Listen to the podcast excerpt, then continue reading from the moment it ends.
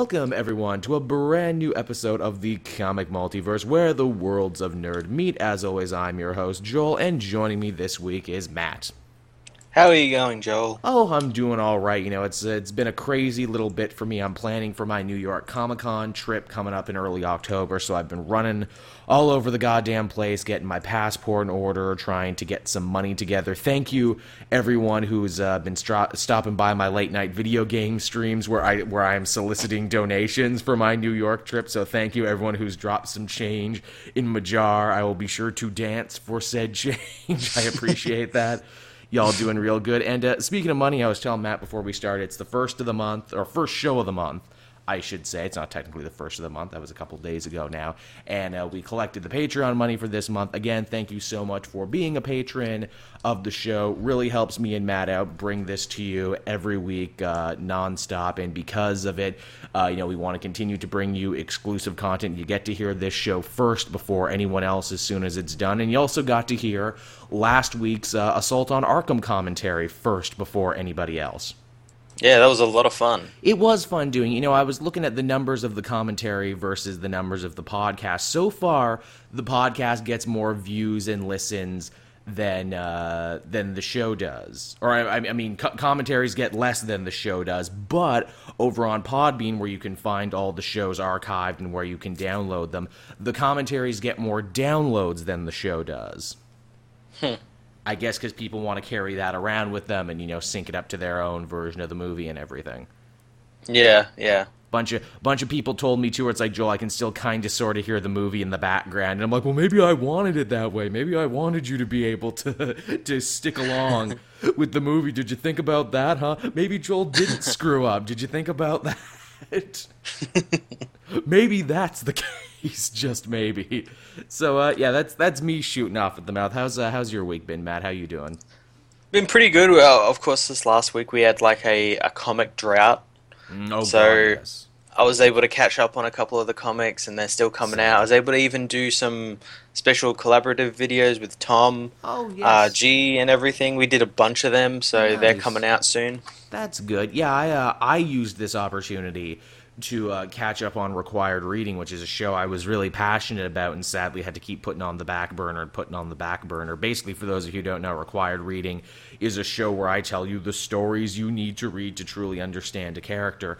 And I was researching and getting everything together for that today. Man, this show is a hard undertaking because I got to find like you know short-lived runs from like '87. I got to try and hunt down or like very obscure Greg Pak runs from 2006. I was I, be, I basically spent the be- better part of my day trying to finish Stranger Things, which I'm still not done, and looking for comics to make this video. It's on days like today. I really freaking wish Cape Joel had a caped intern that I could send to do this shit. Wouldn't that be nice, Matt, if we had interns? it would be, but I don't know. Look, we can't pay you, but we promise you'll get lots of experience. Look, I can't promise I'll give you financial stability, but I can give you exposure. You know, exposure, that thing people die from if they have too much of it. and that thing people get sent to jail for. yeah, really, for exposing themselves. We can promise you all those things, but don't expect a sandwich or anything. We're not made of sandwiches. That's that's the sort of rinky-dink operation the comic multiverse is. We couldn't even offer you a sandwich, but you're eating a big sandwich right now, Joel. Yeah, but this is my sandwich. oh man, I had a great sandwich today. I had some leftover fried chicken from the night before, uh, night before, some brand new potato rolls, uh, some fresh mayo. Oh, put it all together with salt and pepper. It was great. Nice. That's my sandwich that you can't have any of. that, that's the CEO sandwich when you're a CEO of an internet corporation? Question mark. That's what it's all about. but yeah, that's uh, that's what I had going on this week. Uh, sorry, everyone who wanted to see me at Fan Expo. I know that was going on this week, and I know I never said definitively if I was going or not. In the end, I just decided I had to save up for New York. Was what it ultimately Yeah, that- came down that's to smart. That's it smart. was and like you know i had a place i was going to stay free in the city and like i know the canadian one i should make it out to because it's you know it's my con you know i should try and get in well with the people who are around there and it was Stan Lee's last and mark hamill and Kevin Conroy were there, and I really wanted them to sign my poster. I assure you, it was hard for me not wanting to or not being able to go. I will definitely try and make it out next year. And in fact, if there's any Canadian cons in Ontario that any of you would like me to go to, any cons that I don't know about, please write me and tell me because I would definitely try and make it out to something like FrostCon. And I know even in Oshawa, which is a town just a couple towns over from me, they have like a small one at like the local armory. Cool, cool. I got a con coming up, I think, in two weeks. Nice, nice. That I, pro- I might it. be going to.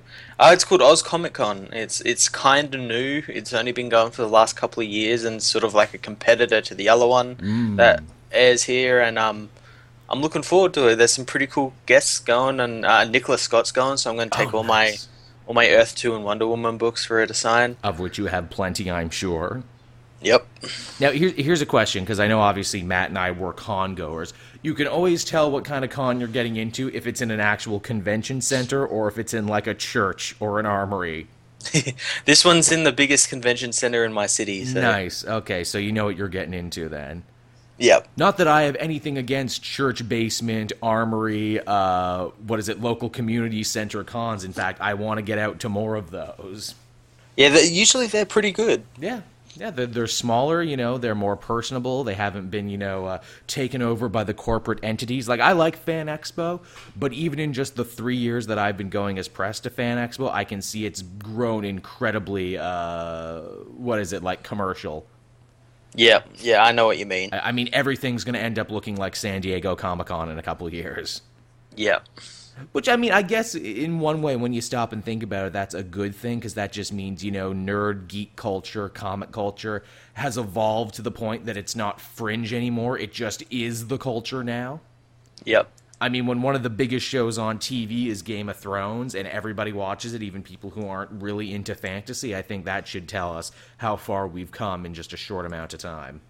It's true. It's going mainstream. Yeah, mainstream, man, which is good because it means you and guys like you and I will continue to have work until at least 2020. Uh, yeah, at least. As I have said, the superhero movies are slated to 2020. After that, who the fuck knows? After that, Matt and I really might be dancing on the street for nickels, being like, hey, come see somewhat notable YouTubers. Uh, and I guess with that, we can hop on over into the news, of which there is a fair amount. Because there was technically news last week when Matt and I chose to do a commentary. We just felt there wasn't enough to build an episode around. This week, we definitely had enough to build an episode around. Yeah, a lot of stuff happened. Yep, the first and biggest thing which hit today, which I love because you know Matt and I do this show on Monday, and rarely does news ever hit at a time like this. We got to see what Robbie Reyes is going to look like for Agents of Shield season four. Yeah, look, looks like the comic. He looks exactly like his comic counterpart. In fact, the only thing he's missing is like the anime boy band hair, but Robbie cuts that really early on in the comics, so there you go. Yep, he looks really cool. He looks great. I hope Robbie does really well off the back of being in Agents of S.H.I.E.L.D. season four, and I hope his book can frickin' continue now. Yeah, well, it- yeah, well, it's coming back, isn't it? It is November. It's coming back quite soon, actually. Yeah, so it might be pretty popular. Yeah, so everyone go read that. That was like one of my big dark horse picks. That was like one of my big canceled way too soon comics. Did you did you read it Matt, when it was a thing? I didn't know. There's very few issues to catch up on now. I think there's like six, maybe seven, if you wanted to go back and catch up on the whole thing. Oh, nice. And that's called Ghost Racers, isn't it? Oh yeah, and Ghost Racers was like a pseudo continuation because it was Felipe Smith who was writing it. Yeah. Felipe Smith is a fan of the show actually because we've mentioned it before and he's actually retweeted it. Oh, that's cool. In fact, one of our frequent followers, fans of the show, Devin Baca, I think is how you pronounce his last name. Whenever he does the whole FF Follow Friday thing, he always puts us right next to Felipe Smith in it. Ah, that's awesome. Yeah, so there you go. So we we kind of know him. We kind of have a few degrees of Kevin Bacon. Actually, hey, you know we've never done a guest on the comic multiverse before, have we, Matt? No, we should. We should actually. I wonder uh, if when the book comes out, because I think he follows me on Twitter still. I know he did when I was reviewing the comic and giving it good scores and saying that you know it's a real cult thing. Let's try and get Felipe Smith in here. I think I think he'd be willing to. Yeah, I, I think he seems pretty cool, and he, he's always on Twitter and Yeah. interacting with his fans and everything. Yeah, he definitely he's definitely the biggest booster of Robbie Reyes, the Ghost Rider book, as he should. He created it. if, if you're not a booster of it, and like he, I think he drew it too. Like that's the thing. Like he was the writer and artist and like uh, creator all at the same time. That's cool. So that's his baby. So good for him. Yeah, you know, let's let's mark that down. Me and Matt, we're gonna try and reach out to Felipe Smith and see if he wants to come on the show for a little bit and talk about it. Even even if we do it as like a little segment and then we just kind of plop it into our main show. Yeah, yeah, like a little interview segment. Exactly, because I've noticed back when I used to interview, you know, like voice actors and comic writers, which was a hell of a lot of fun, they never did good numbers for whatever reason. I don't know why. Yeah, it's really strange. Very. It's like, is that just like something unique to comics and cartoons where it's like, look, we don't care who does the stuff behind them, we just like the things we like? And I know that's not everybody, but I wonder if just by and large the majority of people don't care how the sausage gets made. Yeah, and I think maybe maybe a lot of people are thrown off by the fact that like they might not know like who created the comic or something. true. So like who who's this guy they're talking about? Mm. Like who's this guy? Why is he on the show? That's true because like certain characters like Batman, Superman, they've been around for 75 years. When you talk to a Batman writer, you're not talking to the Batman writer, you're talking Mm-hmm. to the person who's doing it currently. yeah, or who did you know a run ten years ago or something? Exactly. That's the thing where it's like, you know, I really loved what you were doing a decade ago, you know. That's yeah, wow, that's something very unique to comics. I never thought of that. Yeah. Shit, I mean, especially if you're a guy who writes like Batman or Daredevil, knowing full well that there were legendary runs that came before you. Mm-hmm. You, you might be afraid that your run is one of the forgettable ones. uh, speaking of comic runs, and we were, it was announced what the next big DC event is going to be, which I gotta say, so far they've been pretty sparing with their events, which is good. We've got Night of the Monster Man, which is coming up. But after that, the next big event is going to be Justice League versus Suicide Squad. It seems pretty, you know, you, could tell it was coming. J- Geez, it's almost like they have two movies they're trying to cross promote or something. Isn't that Yeah, weird that this event- strange. So strange. It's strange, but it's even stranger that it took this long for an event like this to happen. Yeah. It's really kind of amazing because I like these characters have been around for a long time. These teams have been around for a long time. Why are they only now fighting? And I know that they've crossed paths and other stuff, but to have like a full-on versus thing, it's kind of hilarious. Well, that's like I originally thought they were going to do something like that around the time that um that whole DCU stuff happened with Superman, where he lost his powers and everything, because the Suicide Squad fought Attacked him and Wonder yeah. Woman, and I thought like they were they were going to call in the Justice League or something. Right.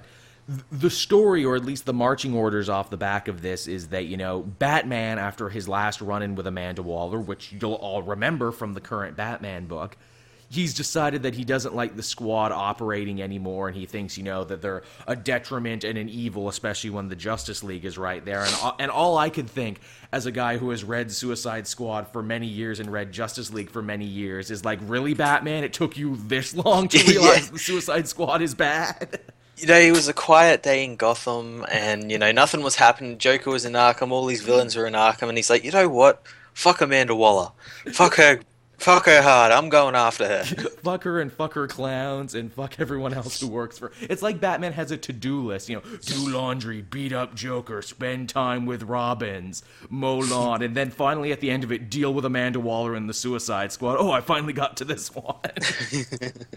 man, man, you ever find lists from like ten years ago of stuff you said you were gonna do and the same shit's on it? finally getting to that one. Weird enough, they say like the focus character of this one and the one who's going to kick stuff off is actually Killer Frost of all people. Yeah, it's really weird. Killer- Has she, has she been in the comics since Rebirth? The last time I saw Killer Frost, and I had to think really hard on this one, was Forever Evil, the Argus miniseries where they teamed her up with uh, Steve Trevor, and they sought to imply that she might become a hero soon, which was fitting because they were also playing around with the Caitlin Snow on TV at the time, so it made sense to try and turn her into a hero. After that, we haven't seen any of Killer Frost. Forever Evil was weird. That that's two like like ice-based heroes that became a hero because Captain Cold became one Mhm. as well, didn't he? He did. And he and he had powers as well for some Sure reason. Sure did. And then she got forgotten with the rest of Argus, even though Argus is technically not gone. They're in Wonder Woman. They're just very different now. Yeah. But yeah, so Killer Frost, of course, was a member of the Suicide Squad in multiple incarnations. She was in the movie we talked about, so I guess she'll be joining the team now. Hmm. and be- Interesting. and be kicking something off with the league. Now, I don't know about you, Matt, but just looking at this from an outsider perspective, in terms of raw power, the Justice League kind of trumps the Suicide Squad. Yeah, I've no the same thing also in the movie. Like, why would you make a squad full of like crazy people where only literally one of them has powers Mhm. go against a a, a super group where ninety percent of them all have powers? Like, there's only one person on that team who doesn't have powers. And El Diablo isn't even around anymore. They got rid of him in Yeah. the Sealy run. Yeah, It's it's weird. They got rid of him in the Sealy run, but he also has a mini series going on right now, and he actually was in a comic that came out this week. We're going to talk about. So he's gone, but he's not really gone. he's in a weird continuity limbo. But yeah, I mean, I'm excited for this. I'm a big fan of the Suicide Squad. The weirdest part of all, though, about this Justice League Suicide Squad crossover event is that neither a Justice League writer nor a Suicide Squad writer is writing it. yeah. Who's writing it? The Flash guy. Oh, right. Really? Yeah, I know, right? Like the guy who wrote the last Flash run, not the current run, Joshua Williams, but the guy before him. That's really strange. That feels like they just had it sitting at the office, and they're like, "Okay, who wants to take this? Okay, you, you're not doing anything. Uh, take, uh, take this event." Yeah, yeah. Everyone else is sorry, man. I'm on like twelve books. I can't do it. Honestly, yeah, with DC the way it is right now, I wouldn't be shocked, and we'll be talking about that a little bit later too. But I wouldn't be surprised if they just had a bunch of writers, like a bunch of freelancers in the hat, and they're like, "Okay, who's not working currently? Uh, you, yeah, you take it." Also, I, I said this on Twitter as well, but like the cover for it really bothered me. Oh, because it was it had- just Batman and just Harley Quinn. Not that, but because Harley Quinn is wielding Green Lantern's ring. Yep. Well, in, It's just, I, I know it's a cover and everything, but Uh-huh. it just, it just bugs me the she- hell. she's up. plenty willful, though. I'll give her that much. she's got will coming out the yin yang. I mean, you got to be willful to wear that outfit. Now, I'm guessing you never read Harley's Little Black Book, did you, Matt? no. There was a story in there that made a bunch of Green Lantern fans' heads hurt. Where Harley gets a black and red ring simultaneously. It's like, okay, this has to be out of continuity, right? Yeah, well, it has to be. The, the Black Lanterns don't exist anymore. Yeah, and if you have a red ring, you can't take it off without it killing you, right? Yep. But so she has had lantern rings before. They just weren't in continuity when she had them. I think she, yeah, she also got one in Sinestro. She got a yellow lantern ring in Sinestro. oh shit! So she's actually had in canon. She's had at least one lantern ring. That's hilarious. So uh, yeah, that's that's that one. That's pretty interesting. I'll definitely definitely look to our channels for reviews of that. I can only imagine Matt and I both want to cover that when it comes out. Yep. Uh, next up, we have some TV news here, and that is ABC is apparently developing a new Warrior series, but more than just a new Warrior series, it's a new Warrior series featuring Squirrel Girl. That's so weird. That's weird for a couple reasons. One, I think it's amazing and kind of awesome that TV is like, no, we want Squirrel Girl. That's where the money is. We've seen the potential in Squirrel Girl. Let's roll the dice on that. But also, we don't trust Squirrel Girl enough on her own. So it's got to be a team series. Okay, well, what team are they never going to make a movie out of? Oh, the New Warriors. Okay, so we'll make it a New Warriors series featuring Squirrel Girl, even though Squirrel Girl has never been a member of the New Warriors, to my knowledge. I mean, they sure as fuck weren't going to make a Great Lakes Avengers show, that's for sure. I'm not familiar with the New Warriors at all, so They they suck. That's all you need to know. They are yeah, that's probably why I haven't really read them or anything. They are one of the most disposable, most throwawayable teams. One of the greatest things they were ever involved in were being the jerks that kicked off the original Civil War. That's right. Yeah, that's where that's like the only thing I've read them at. And I mean, when your team had freaking Speedball and Night Thrasher on it, I think that goes to show how much you suck. that's true. But but they keep trying to bring them back every so often. They tried to rebrand the team with like Kaine the Scarlet Spide, Spider and like uh, Sam the new Nova and everything, and that book failed. They've tried to bring the new Warriors back several times, and it never takes. In fact, you know, I'm I'm amazed that that new Champions book that has all those new young teams, uh, young team members on it. I'm amazed they didn't try and call that the New Warriors, but I'm sure they're like, no, any book that gets called the New Warriors gets canceled. Let's call it something different. let's let's look through the Rolodex and find a name. But yeah, what, what do you think of this, Matt? Squirrel Girl for TV. It, it's it's strange. It, it could be a lot of fun, a lot, lot of fun because her her book. I've read a couple of pages of it, and like she was she crossed over in the all new Wolverine book, and seemed like like a little bit of fun. It, is. it'll be a comedy. It'll be oh a comedy. God. Oh god, it, it has to be a comedy, and maybe that's for the best because on ABC, make it a comedy, make it like a superhero show with a bunch of like young, uh, high school age heroes. Don't spend a lot on it, and maybe like focus on their lives in between fighting crime. That would be funny, I think. Yeah, I I hope they also do the thing where everyone sort of underestimates Squirrel Girl, Mm-hmm. and they don't think of her as as a threat like how f- she beats Thanos. Yeah, she's the unbeatable Squirrel Girl for a reason because she's never been defeated. She's defeated some truly huge bad guy. She defeated Galactus by telling him to sate his hunger. Just eat nuts, man. It's pure protein. you don't gotta eat planets anymore, man. Just have some nuts. That's all you need. They're salted. You can get some trail mix. It's great.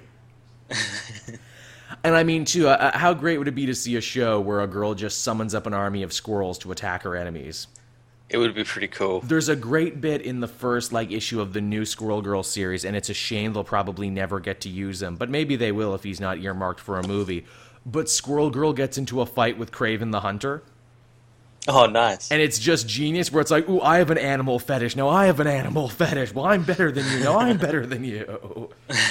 and like he just shows up at her college too. Is the thing he just shows up and he's just running around being Kraven the Hunter, and I'm like, "That's the Kraven the Hunter I like, who's just a we- who's like an aggressive weirdo." Duh, I am Russian. I fight animals. I am cool. But yeah, definitely, definitely put me down to be excited for this one. I think they could actually have a real sleeper hit in Squirrel Girl and the New Warriors. Yeah, definitely. You you could even make a joke about her being like, "Yeah, I used to be on another team before I joined the New Wars." I don't, I don't like to talk about that other team though. Apparently, in that Great Lake Avengers book, that's like a joke they're running with that the Great Lakes Avengers keep trying to find Squirrel Girl and be like, "No, come back and be a member." And she's like, "No, fuck off. I'm an actual Avenger now." I'm Not gonna join your rinky-dink bargain basement team. I'm moving on up in the world. Why I gotta be mad for my success? Uh, and from one superheroine to another superheroine, some pictures were making the rounds on the internet there. Apparently, Stargirl is slated for Legends of Tomorrow season two. Cool. Her second live action appearance. Yeah, man, freaking Stargirl gets around, doesn't she? Yeah, and, and her costume looks exactly like the one that was in Smallville. It does. You know, it's funny. Like I, I suffered through Legends of Tomorrow season one, of which I think there was maybe only one good episode in the entire thing. Mm-hmm. and I was ready to wash my hands. I'm like, nope, nope, done. But then they're like, but if you come back for season two, though, we're gonna do like the Legion of Doom and Justice Society of America and Stargirl, and I'm like, ooh. Yeah, it's tempting. They they could do it really well. Tell you what, how about you cut out Legends completely and just do a Justice Society show? yeah, just just just turn it into Justice JSA. And they're like, well, that's kind of what we want to do, actually. If people like Justice Society, we're just gonna spin them off completely into another thing. Oh, they should do that and then just quietly get rid of Legends. Yeah, really. Just be like, and Rip Hunter and his team of idiots, minus Captain Cold, who was always cool, went back to their home planet and were never seen again. But I didn't. Th- but he wasn't an alien though. He went back to his home planet and he was never seen again.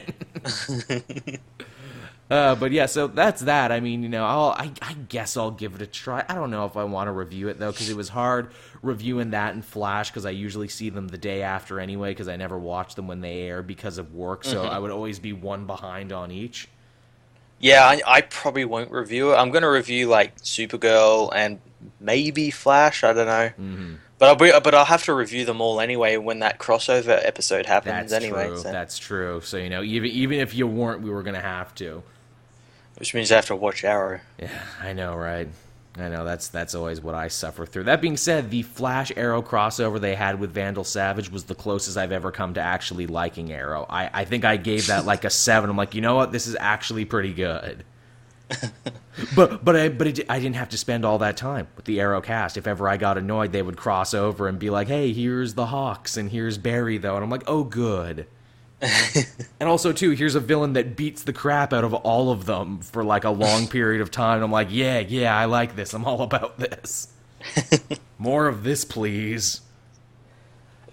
And uh, speaking of CW superhero show, apparently they're also adapting a Black Lightning series now.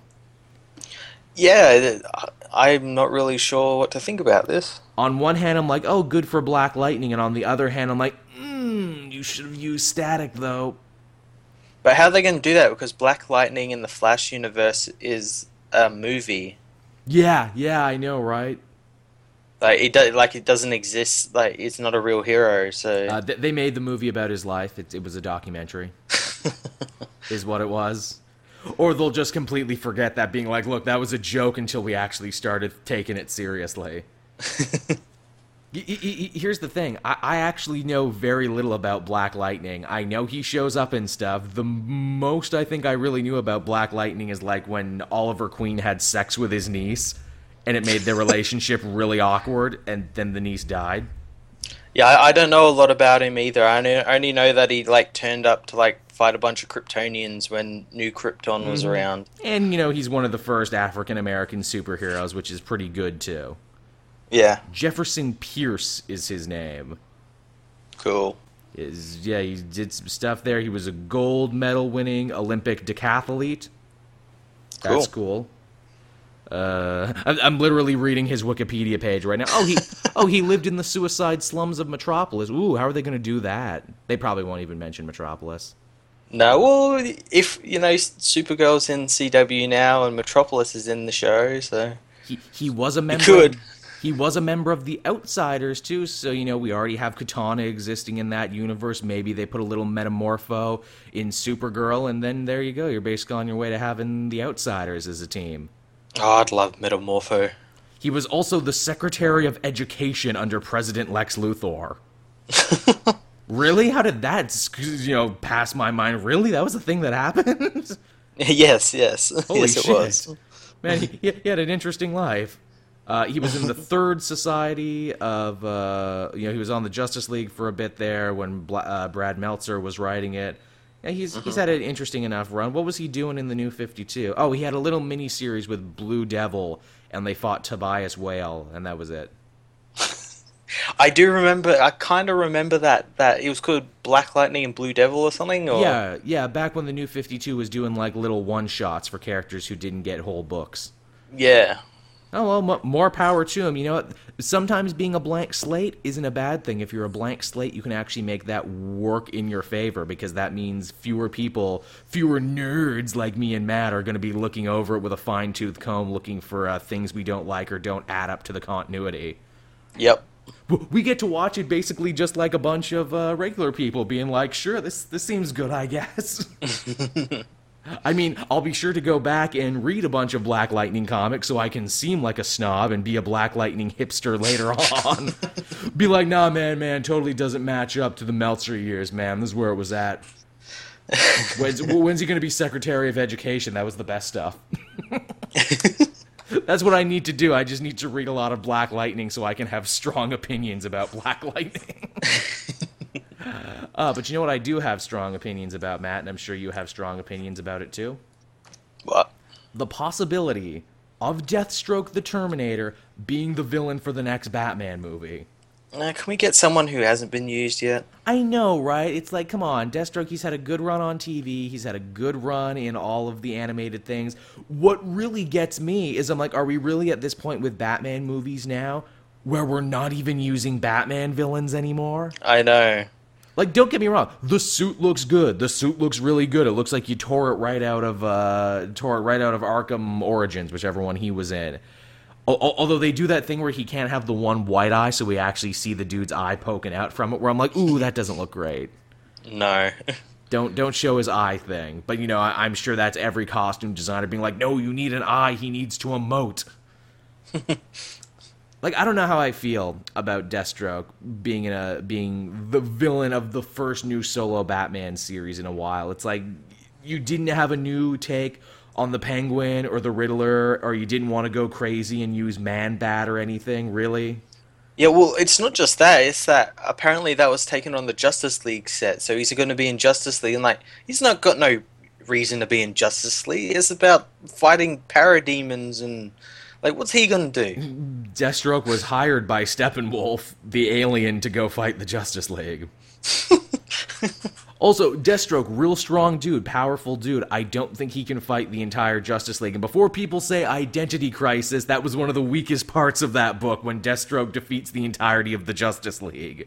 Yeah, and especially like after they establish in the movie universe, like just how powerful you know Superman and mm-hmm. Wonder Woman and and I imagine Flash and everything will be. So you know. Also, why hasn't Batman killed him? That's a good question. It's, the important questions, of course, are who's going to play Deathstroke in the movie because they haven't announced yet. Personally, I'd like to see Stephen Lang. But the other important question is how is Batman going to murder him by the end of the movie? is he going to shoot him, or is Superman going to bust out of the grave and break his neck? Yeah, yeah. Superman going to throw him into the sun, or or uh, you know Batman gonna run him over with Batmobile, or, well, you know, or drop him out of that flying Fox Quinjet thing they had to that have. too. I mean, you know, there's lots of other members of the Justice League who haven't had a chance to murder yet. Maybe Batman will say to Barry, "Look, if you want to join the Justice League, you gotta kill Deathstroke right now."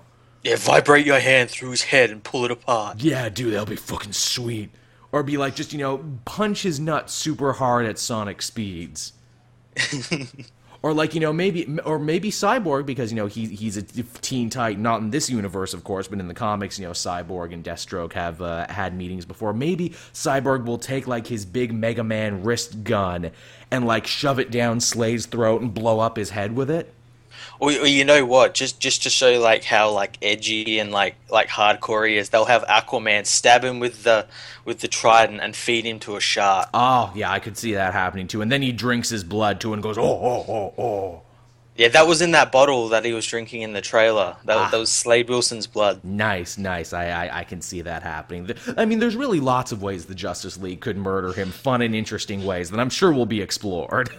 Yeah, and I'm sure there'll be like loads of like justification for it as well. Oh yeah, I, I mean absolutely. Or you know, because this is DC films we're dealing with, and because they always passive aggressively seem to get the point after a fact like you know okay no more city destruction in this movie maybe there'll be no more murder here maybe batman will just cripple deathstroke yeah just like like break a couple of like his spinal columns or something well he'll or... shoot him in the spine too being like i saw another guy do this once is what he'll do. Batman will shoot him in the spine. Or you know maybe he'll just gouge out his other eye too. That could, that that that's very likely. So then he'll be blind, and then they won't have to deal with him anymore. Yeah, that's true. That's very likely. Thank you everyone for enjoying this big long tirade about murder. but no, I, I, mean realistically, Deathstroke could be really cool. I just wish it was a Batman villain though, and maybe, maybe, maybe he gets hired by someone else. Like I'd like to see maybe a new movie version of the Penguin. The, the problem is the the last time they hired someone like that, we got KG Beast. yeah, yeah, yeah, who was just a dude. Well, clearly Deathstroke's not just a dude. Clearly he has a costume. Well, that's the thing. Like he could just be a like like the uh the heavy thug. Oh yeah, yeah. He could just be the henchman. Oh, that would be depressing if he was just the henchman. It would be. You know what else is depressing? When this news hit, I saw so many people having arguments that I dare not get involved in. Where they're like, you know, Deathstroke, but isn't he a Green Arrow villain? No then they say, well, yeah, he's a Batman villain because he was in the Arkham games. No. no, again, he's a Teen Titans villain. He first appeared in a Teen Titans book. All of his best stories are Teen Titans stories. His son Jericho is a member of the Teen Titans. And of course, we got all those people that were that that loved the the uh, Slade in in Arrow suddenly not liking that one anymore and liking this new one. Funny how that happens.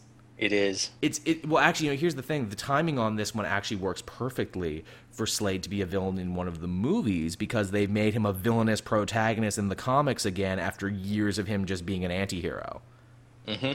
So it actually makes a hell of a lot of sense for this to happen. In which case, hey, if I get a good Deathstroke comic out of it, you can do whatever you want with the movie. That's all I really care about. But in my heart of hearts, it's like, damn, I guess if they're putting him in here, that means we'll never get a Teen Titans movie, will we? Nah. I mean, first, DC has to not be afraid of sidekicks. it's like, come on, DC, you have the best sidekicks out of, like, anyone. And you don't want to use any of them. You'll, we'll have, like, five seconds of a Robin costume that, like, might might have been an illusion, might have just been in Batman's head. We don't know. That, no, they'll, they'll kill him because it's fun. Oh yeah, yeah, yeah. Jimmy Olsen, the closest thing Superman had to like a sidekick in his early days. We'll make him a CIA agent, then we'll shoot him for no reason. Yeah, and have no interaction with Superman whatsoever. Oh, oh. I just got really sad there when I thought of that. Oh, so Welcome to my life. speaking of sad, man, uh, you were you were getting quite depressed on Twitter there when we heard of yet another deleted scene from Batman v Superman. Oh, please don't bring that up. So the i- so the idea is is that in the big scene where you know Martha gets kidnapped by Luthor, and Superman has to find her, and you're wondering, well, why doesn't he just listen for her? Clearly, he was able to find Lois, no problem. Why can't he find his mother a few seconds later? Well, apparently, in a cut scene, he tried to, only it was drowned out by you know all the people all over the world who needed help. And they imply that this happens to Superman all the time, but he's just got to drown out all the people who need help and not Yeah, he, he he drowns them out to focus on finding Lois or his mother, and, and then he goes off and fights Batman and tries to kill him. and not help any of the people in need. Just just one second. That's that's me clapping. Nice. I remember that, like they did a scene like that in Superman Returns, where he he's literally above the earth listening to everything that's mm. happening. Hell, Hence they, how he was able to stop a robbery. hell, they did that in the Ben Affleck Daredevil. That's why he sleeps in a sensory deprivation tank. yeah, But at least when Daredevil can't go to help someone, you understand because he's just one man and he can't be everywhere at one time. Superman is a demigod who, by all right, can be everywhere at once if he tries hard enough. Yeah, but he can't try hard enough because it's it's depressing. Yeah, and I mean, like that's always the thing in the comic too. There's a great Jimmy Palmiotti story where he crosses over with Jonah Hex, and Jonah Hex basically asks, you know, what the hell do you do, Superman? And he says, well, you know, I like to think of myself as a firefighter. I try and put out as many fires as I can, but at the end of the day, I know that uh, that, that the real burden is on people to be better, and I hope if I can lead by example, that people will want to do better. And of course, Jonah Hex being Jonah Hex goes, that's fucking gay, spit. Because he's a cowboy, and that's what And it's it, it's funny you should say that because like, I recently read a um an interview with the guy who's playing Superman on a TV show, Oh, nice. and he basically said that that that's what his Superman is going to be. He's just a guy who's just trying to do the right thing, and in doing so, hopes other people will do the right thing That's all we and want. be be be be happy and smile at people and That's all we want. just want. be good man. to people. That's all we want. Is that so hard? Just a Superman who wants to do good, a Superman who loves humanity. it's it's pretty hard apparently. Apparently, it is. Apparently, it's like the hardest thing. Uh, it's not it's not cool, man. He's got to punch that building and use Yeah, it as a use it as a lance and kill Batman. No, man. If Su- if Superman were real, humanity would be a total burden to him, and he'd think we're all super lame. and I'd be like, okay. I mean, sure, but Superman's not realistic, though. So your whole thing falls apart right there. And the last time Superman was the humanity was a burden to him, we got Red Sun. Exactly. That's the thing. You know, once you do that, then you're not writing Superman anymore. You're writing some weird alternate world version of Superman. Yep. A Superman who cares and doesn't give a fuck is the most terrifying thing ever. That's why you get like Kingdom Come and like Injustice and like all those other stories where Superman went to the dark side because he just stopped giving a fuck about humanity. Mm-hmm. And they're all terrifying. Yeah, they all end in terrible deaths. You know what's not terrifying though? You know what's actually heartwarming and hilarious? What? That's Thor Civil War comedy short that we got.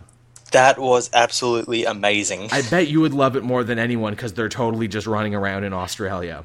They are, and like the, the the like little things, like the guy's name Daryl and everything, is just absolutely hilarious. Or the fact that friggin' the Hulk shows up, that uh, he's just hanging out there with him. You know, man, I, I, I just wake up in cutoffs all the time. I'm not I'm not wearing them when I go to sleep, and I just wake up in cutoffs. Yeah, pants go in, cutoffs come out. I like Thor is trying really hard to get involved in the Civil War, but no one is writing him back.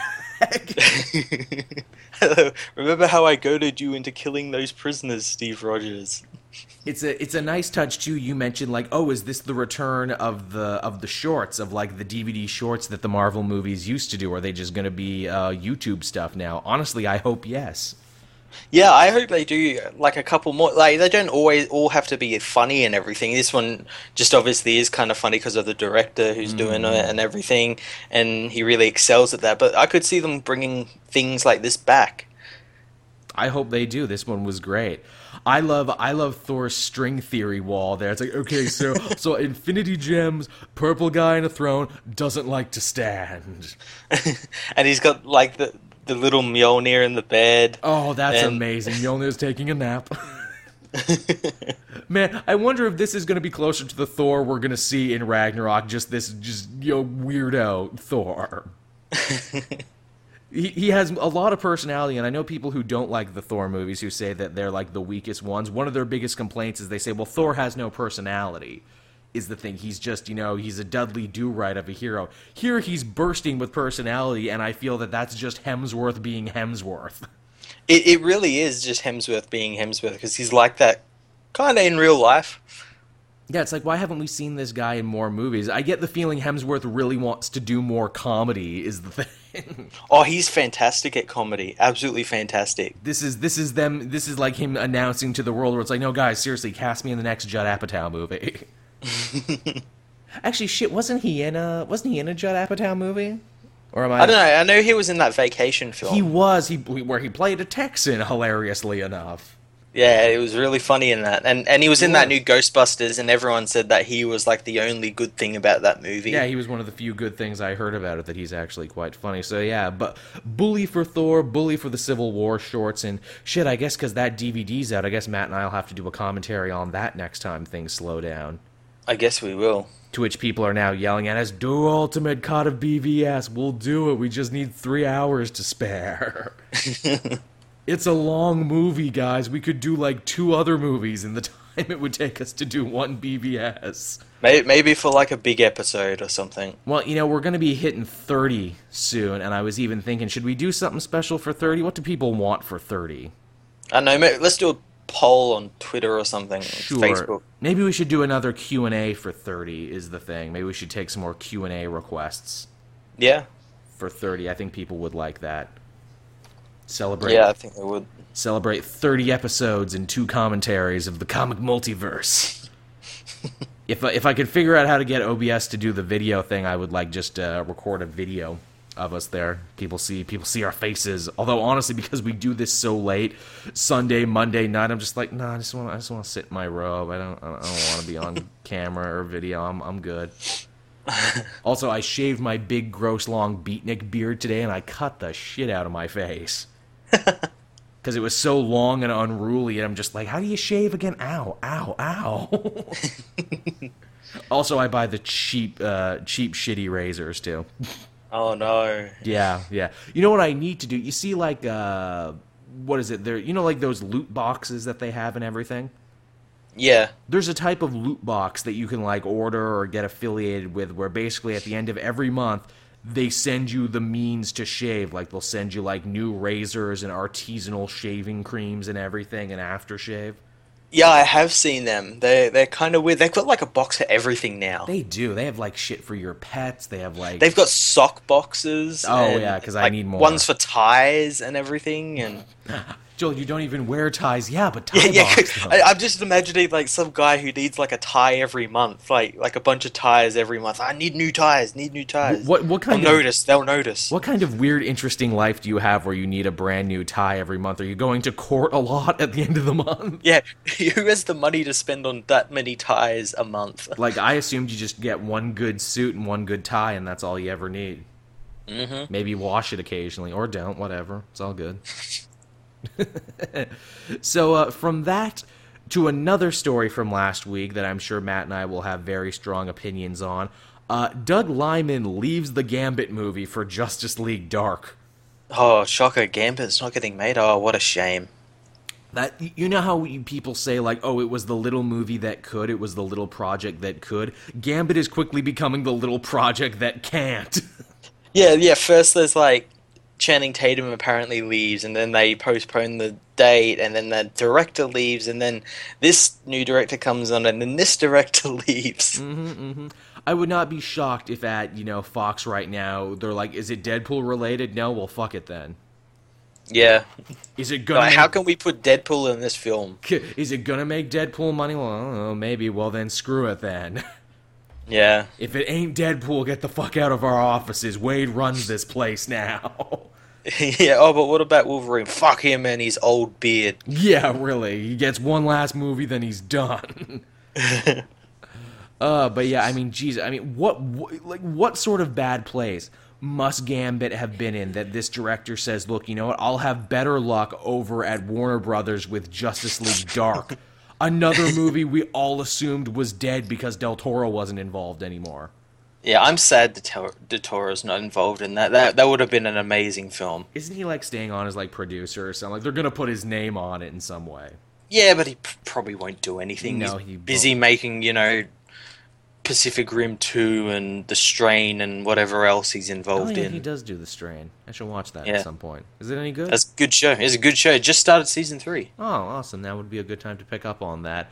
Uh, I mean, yeah, Justice League Dark. It's funny. It's like something breathed new life into this project because it's like, yeah, we're gonna do the animated one, and now we got this live action one coming. Are we gonna bring the comic back? Maybe. Yeah, and it sucks because they can't do the first villain in the Justice League Dark first because they've already done it in Suicide Squad. oh, did they really? Was Incubus the villain in that? Enchantress. Oh, Enchantress was the villain in the first for Justice League Dark. That, that's what. That's why, like, it doesn't make any sense for for her to be the villain in that when they've got a Justice League Dark movie coming out. I'm uh, I'm doing a lot of Suicide Squad research currently for a new project that's coming out. People can probably guess what it is. But in the very first appearance of the Suicide Squad in Legends, they fought a giant fire demon named Brimstone, and I'm almost certain during early development of that Suicide Squad script, it was supposed to be Brimstone that they fought. You reckon? I, because he was a big, dumb, like, you know, voiceless monster that broke stuff and they all have to fight. I'm sure at some point in development, they're like, okay, keep the big monster thing, but you gotta have a villain that talks and you gotta tie it into a member of the team somehow. And they're like, well, there's this other character from the Nightshade saga story named Incubus, but he's just a dude with a stupid bowl cut who dresses like Friar Tuck. Well, okay, use his name then. and put him on the Yeah, big you, dumb you fire use his name and put a CGI face on the destroyer from Thor's body. God damn, that thing was ugly. Mm-hmm. They don't even say incubus in the movie either. Like you have to like read between the lines on that one. Yeah, he's just like nameless villain number two. B- big muscly effect man, big scorpion king. Oh God, don't talk about Scorpion King. Yeah, I know, right? To think The Rock would become one of the biggest stars in the world. I know it- it- he's a good he's a good star as well, good He actor. is. Like I was looking at his career trajectory the other day because I think, oh yes, someone had sent me some wrestling related stuff, like some of his old matches and everything, and I'm like, what a weird career path this dude had, from being the most electrifying man in sports entertainment to being like a novelty as an actor. Like he'd show up and get shorty, and he'd have roles here and there, and you'd be like, eh, he's not bad. To then like starring in the sequels to stuff like you know Journey to the Center of the Earth and making it much better and getting rave reviews, and then Yep. getting involved in Fast and the Furious and helping jettison that to being like the biggest thing ever to now actually kind of being an actor of note to being like, ooh, what's he gonna be in next? Oh, well, I guess I'll watch that then. Yeah, yeah, like it, it's it's so strange. he is a one in once in a lifetime performer. He really is, and proof positive that you can get a lot of places in life if you are built like an Olympian god and have enough charisma to spare. Yeah, oh yeah, he's he's just soaked in charisma. He really is, and also being vaguely ethnic too, where it's like, is he white? Is he black? Is he Samoan? We don't know. He's a Yeah, bunch he covers things. all the bases. He's everything. He covers all of our bases and dynamics. He does it all. you could just put it. He's like a white blood cell of movies. You just put him in stuff, and he becomes that thing. He's a godsend to Hollywood. we love you, Rock. We're saying come on the show is what we're trying to say. Or Dwayne. You, or Dwayne. You prefer Dwayne. We'll call you Dwayne. It's all good. and you don't hear anything bad about him either. Like he doesn't get in trouble. Yeah, yeah, you don't hear any like scandals or anything, and if anything, you hear him about helping people, Yeah. or, you know, and stuff like that. And like usually big muscle guys like that, you figure is like, oh well, he had roid rage one time and he beat up a hotel concierge, or he threw a mattress out a window one time because they Yeah, were of he- Gatorade. or he like was it involved in a high speed pursuit or something. Uh-huh. He's he's been very clean over all these years, which I'm sure makes him even more marketable and cool. And uh, yeah, so I mean that's that's that, that, that's the strange saga of Gambit and Justice League. Yeah, I, I'm excited for Justice League Dark because I, I was probably one of the only people to ever read the whole Justice League Dark run during the New Fifty Two. You were a and. You were a booster. it it was really cool. I'm intrigued to what they're going to do with it, and but if the move the animated movie is any um, indication, Batman's probably going to be on the team, and it, it's they're somehow going to tie because you know that they'll get stuck on that word dark. Yeah. And like, oh, well, Batman's dark. We'll, we'll put him in the team because he's dark He's and dark. he kills people. Now he does. as as I kept saying, if they're smart, have him be in the movie, the animated one or the live action one for that matter, but constantly make jokes about him being useless and out of his depth. No, well, what they should do is they should have him in the movie, but go up against something that is way out of his league, and he has to admit that it's way out of his league, and mm. call in these people who deal with magical stuff. So, like John Constantine's the mm-hmm. Tana Swamp Thing. Isn't it isn't it weird that they're probably going to have to recast John Constantine again? I hope not. That just give Matt Ryan a chance. He needs it, man. It's it's he's great at it. Just let him do. You let him be it in the animated thing. Just let him be in the movie. Look, it's not even like a Grant Gustin situation where he's going to keep doing the show. You're not going to keep doing a Constantine show, so just let Matt Ryan be in it. Yeah, yeah. Or if, though, if you do that, then you get the people who can't understand that it's like a different universe. So they'll go, "Well, it's connected now because he was in the TV show that was in Arrow." And I thought uh, I thought you were saying you're going to get guys like Stephen Amell being like, "So I get to be on the Justice League now, right?" And they're like, "Ooh, ah, you know, ah, yeah." I, you know, uh, he actually said something that I really respect uh, from him the other day, where someone was talking to. He, he obviously gets loads of questions about him being the Green Arrow in the movies. Of course. and he said he said you know this the role isn't his because he isn't the only one who's played it people have played it before him and people will play it after him and this is his thing here the tv thing Mm-hmm. and there'll be someone else for the movies that will do their thing Wow, that's really profound. Good on you, Stephen Amell. yeah I, I might not like your show, but by all account, you're a pretty nice guy. and he and he's you know he's got tv uh, he's got movies down pat because he's in those teenage mutant ninja turtle movies That's true. He's going to get a paycheck off that for a bit. But uh, moving on from that, you'll remember, Matt, a little while ago, it was announced that uh, Riri Williams, her superhero name when she finally takes the mantle, is going to be called Ironheart, right? We talked about this? yep Well, guess what Bendis and apparently Marvel didn't know? Ironheart is also the name of a Japanese Iron Man porn parody. That's awesome Uh-huh, uh-huh, uh-huh. Oh my god, this is great. And I'm sure they're like, you know, Bendis, can you change it? Not now. They're already at the printers. I already have them written. I can't change it now. This is That's all right. I'll bring back Reed Richards, and he'll go back in time and change it. And yeah, this is this is really gonna hurt the searchability for our new G-rated character. Every time they search Ironheart, they'll get a Iron Man porn parody. Bendis is just sitting there like, well, the kids are gonna have to learn about Japanese porn parodies sometime. Best they learn it from me now than from their parents when they're old enough. yeah, or from that 4chan thread. yeah, really. Okay, kids, sit around. Uncle Brian's gonna tell you all about Ironheart. Everyone sit around. We're gonna watch the movie, and at the end, you can ask questions. that needs to be it. They need to sell copies of that movie with every issue of like Riri Williams Iron Man. That's watch the movie. Just lean right into it is what they need to do. Just straight up make fun of it. That's what I would do. The irony is, I have, of course, researched this movie because that's what I do, because, you know, I care about this show and my viewers, and I want them to be educated. Uh, it's not a bad costume, actually, the Ironheart porn parody costume. Well, that, well, that's the thing. Like mo- most of those uh, parodies actually have better costumes than the movies. Uh, we talked about this before. Axel Braun's uh, Fantastic Four, his Quicksilver is actually comic accurate. Yeah, li- like all his movies. Like I've seen pictures posted on Twitter and Facebook and all sorts of places where you just like his Wonder Woman. Mhm. It's exactly like the the comic. Yeah. His Superman looks great. His Batman looks great. Yep, it's true. It's it's weird that the porn guy gets it better. What's up with that? I used to think he's a, he's he's an actual comic fan as well because I remember reading something about like him actually liking the comics and actually looking at the comics when he was making costumes for it. Truth is, I'm a big nerd. uh, apparently, they did like a Suicide Squad parody too, like just recently. Oh, really? Is it like really trashy and Oh well, of course. it's like all juggalos and everything? Uh, the irony, the irony is, is that they didn't change the costumes that much. Is the funny thing? Like you know, Katana's in it, Harley Quinn is in it.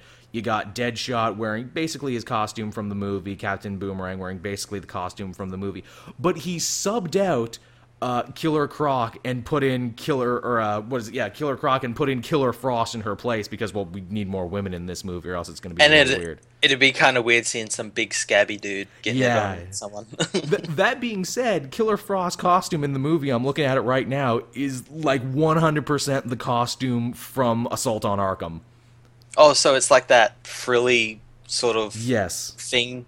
Yeah. She's she's even got a glowing chess piece. Oh wow. Yeah, she's even got a glowing chess piece on it and everything. His Joker also looks better too because it's got a different shade of green. like an actual proper shade of green, not like a dirty shade of green. I don't know if Waller's in the movie though. who, who would you cast for Waller? That would be interesting. Being like, ooh, ooh, we get to we get to cast differently on this one. Oh no, wait, it does look like Waller's in the movie, but they use skinny. Oh, skinny. wow. They use skinny Waller. Aw, come on, man. Look, I know you may have owed some. You did. You made Joe disappointed. yeah, come on, man. You could have done something different here. Like, look, I have the name of several actresses who could fill this role. Next time, call me, and I'll tell you. look, I know you have my information, Axel. I keep sending you letters. and your security keeps throwing me out. I just want to take part, man. I just I have ideas. I just have ideas. I'm on his YouTube page right now as we talk. He has quite a few followers on YouTube, actually. He, he has a YouTube page. Yes, where he uploads the trailers for his movies. Oh, I suppose the trailers are kind of like PG rated. so- Yes, they're, they're completely clean trailers, but it's also kind of like him showing off and being like, but look how good my costumes look, though, eh? Yeah, it, it's really weird how, and he's a, he does it on like like one fifth of the oh, God, budget. Shoestring budgets. Our, our podcast probably has more money put into it. hey, you know, what? if we're getting Felipe Smith as a guest, let's put Axel Braun down as a guest too for later. Shit, maybe he's a fan. If he's as big a fan of comics as we think he is, maybe he likes this too. Look, Axel, if you're listening, have your people call my people, and by my people I mean me. Have them call me, and I'll talk to them about getting on here. but uh, from Japanese porn parodies to new Marvel projects, uh, th- there was a con. Like, I think it was Baltimore Comic Con this week.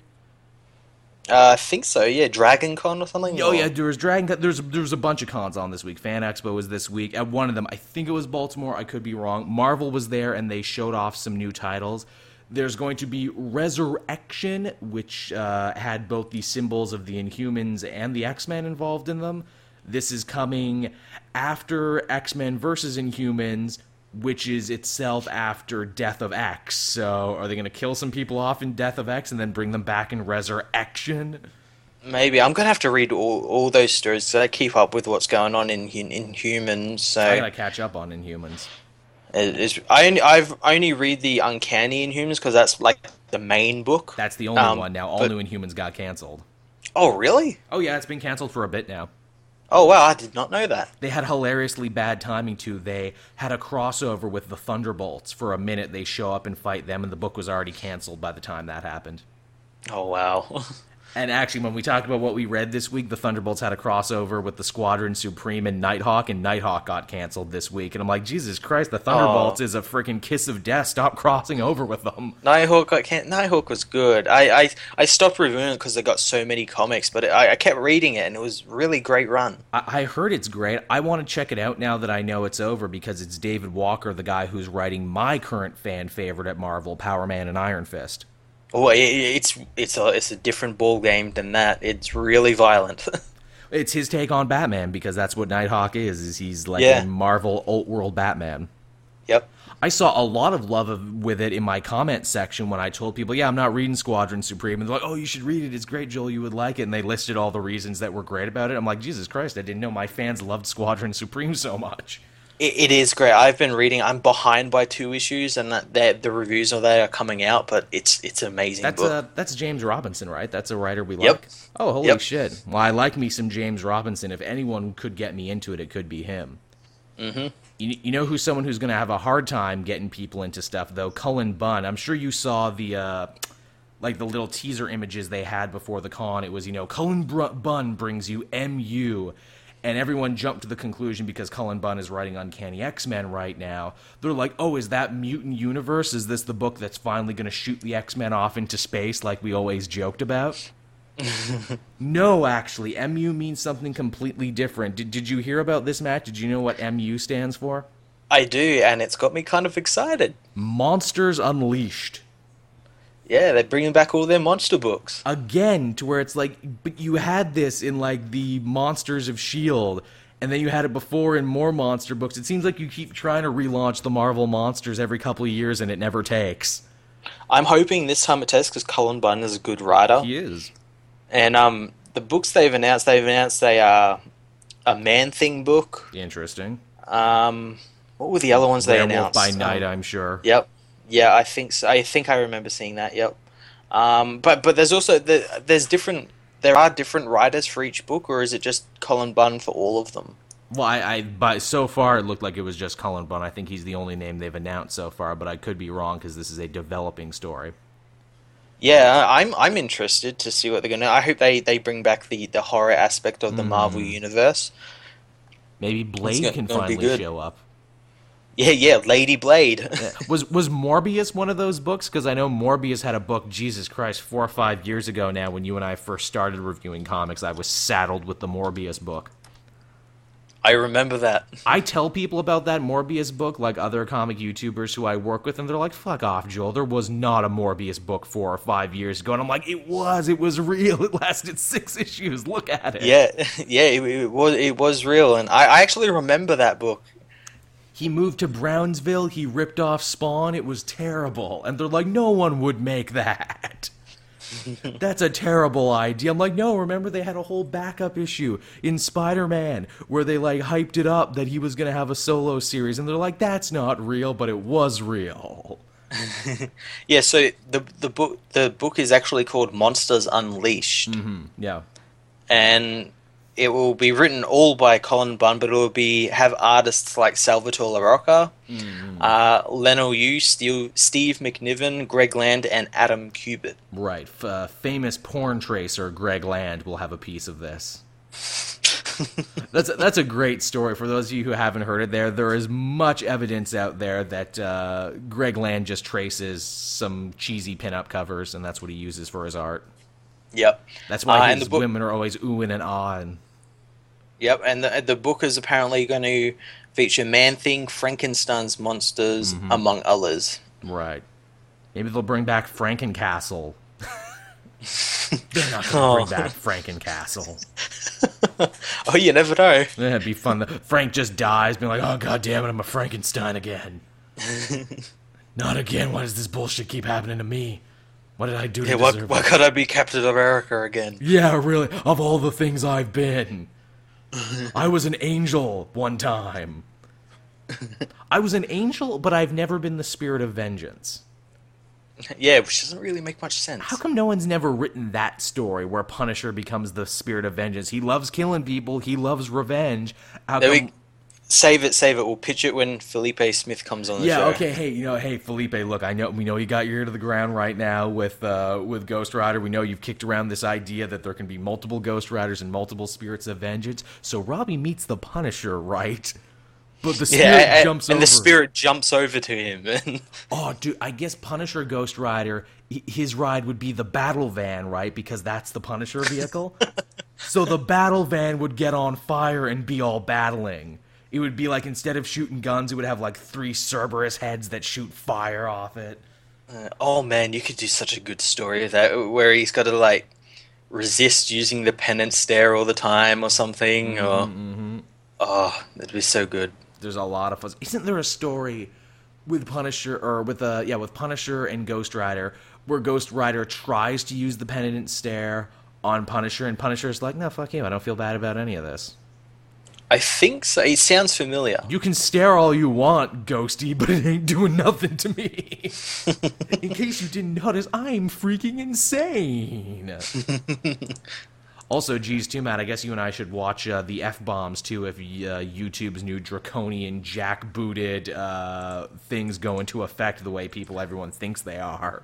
Uh, people aren't blowing that out of proportion. I'm sure I think. they are, and even if they weren't, I'm sure people would get so pissed YouTube would reverse it anyway. Yeah, well, the thing is, like, as like people like Total Biscuit have said, this has been implemented since June of last year. Oh wow. So it's not something that's new. It's only new because some like podcasters recently are getting it Hit by it. done. So they're like, "Oh, it's just new," but it's really been around for ages, and it's only been really people who have been talking about politics and stuff like to do with uh, the uh, American election and uh, you know gender equality stuff. And- and Um, bu- we, don't, and- we don't talk about any of that stuff. Uh, I mean, I'll That's make too fun- highbrow for us. I mean, I'll make fun of Trump as much as I want, but you know. But yes, I Yeah. get where Matt is coming from, and I think like the people too. They weren't like hitting them at random too. They were hitting people who were genuinely trying to incite like you know hate mobs and everything.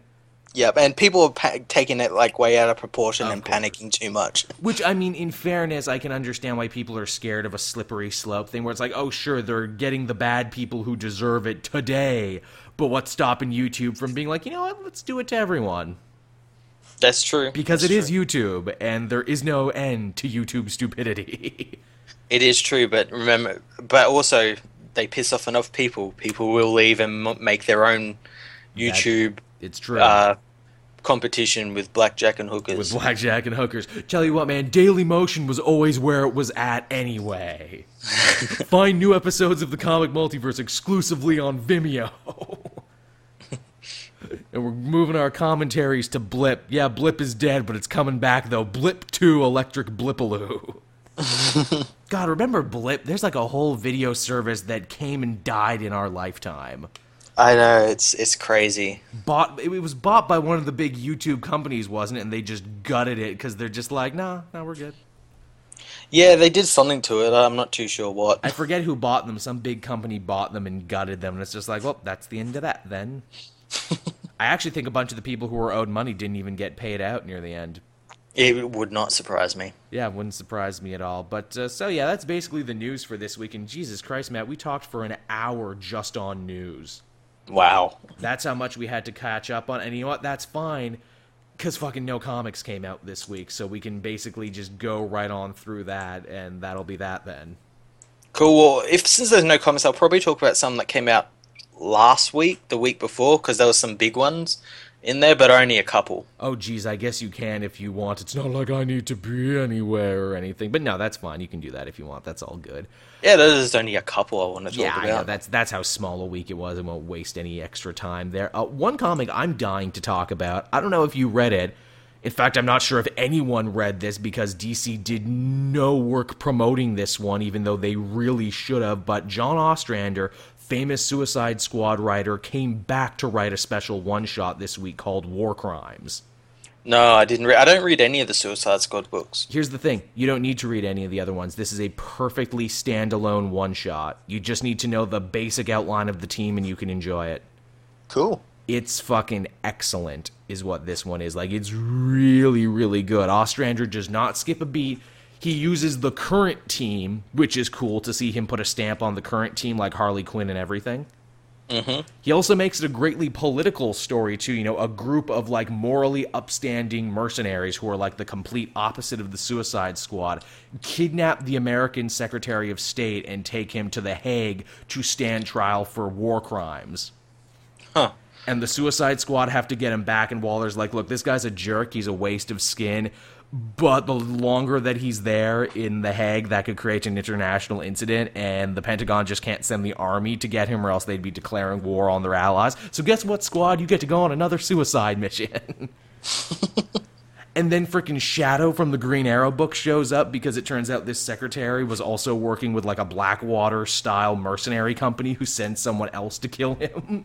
Oh wow. It's wonderful. It's a wonderful book from start to finish. Loved this one to death. If that sounds interesting, please pick this up because I'm hoping if this book sells a whole bunch, maybe they'll let Ostrander come back and write more special one shots. Yeah, that'd be pretty cool. I loved this one. What did you have this week, Matt? Um, this week I had all new Wolverine issue one. That's right next to me right now. I was going to read that when I went to bed. It's fun. It's That's- so much fun. Uh, so something happens with Laura, and she ends up swapping bodies with Spider Gwen. Oh shit. Uh, and this Spider Gwen from a different universe. I'm not sure what what's the deal with Spider Gwen. Her, her name is like literally Gwen Poole, or, or no, oh no, sorry, Spider No. Gwen, not Gwen Poole. Yeah, yeah, Oh, that she's just you know she's Gwen Stacy from another world where she got bitten by a spider instead of Peter. yeah. Well, um, th- this one is from the other world, and uh, they end up swapping bodies because a villain, uh, who I'm blanking on the name now, uh, was uh, a villain. It's, is this legacy villain, and her father, oh no, her uncle was killed by the original Wolverine. Oh, uh, by Logan, and she's sort of taking revenge, and she doesn't realize what's happening in the world with Laura being the new Wolverine because she's been left in a um uh, a bunker with no internet access or access to the outside world, trying to develop this teleporter thing to stop Wolverine. So she has no idea what's been going on, and kind of uh, surprised about what's actually happening in the world now. And they end up swapping bodies, and they have to team up and you know revert back to normal bodies and it, it's absolutely amazing it's so funny because obviously spider-gwen doesn't know how to use uh, laura's powers so she ends up killing herself by popping her claws in her face oops.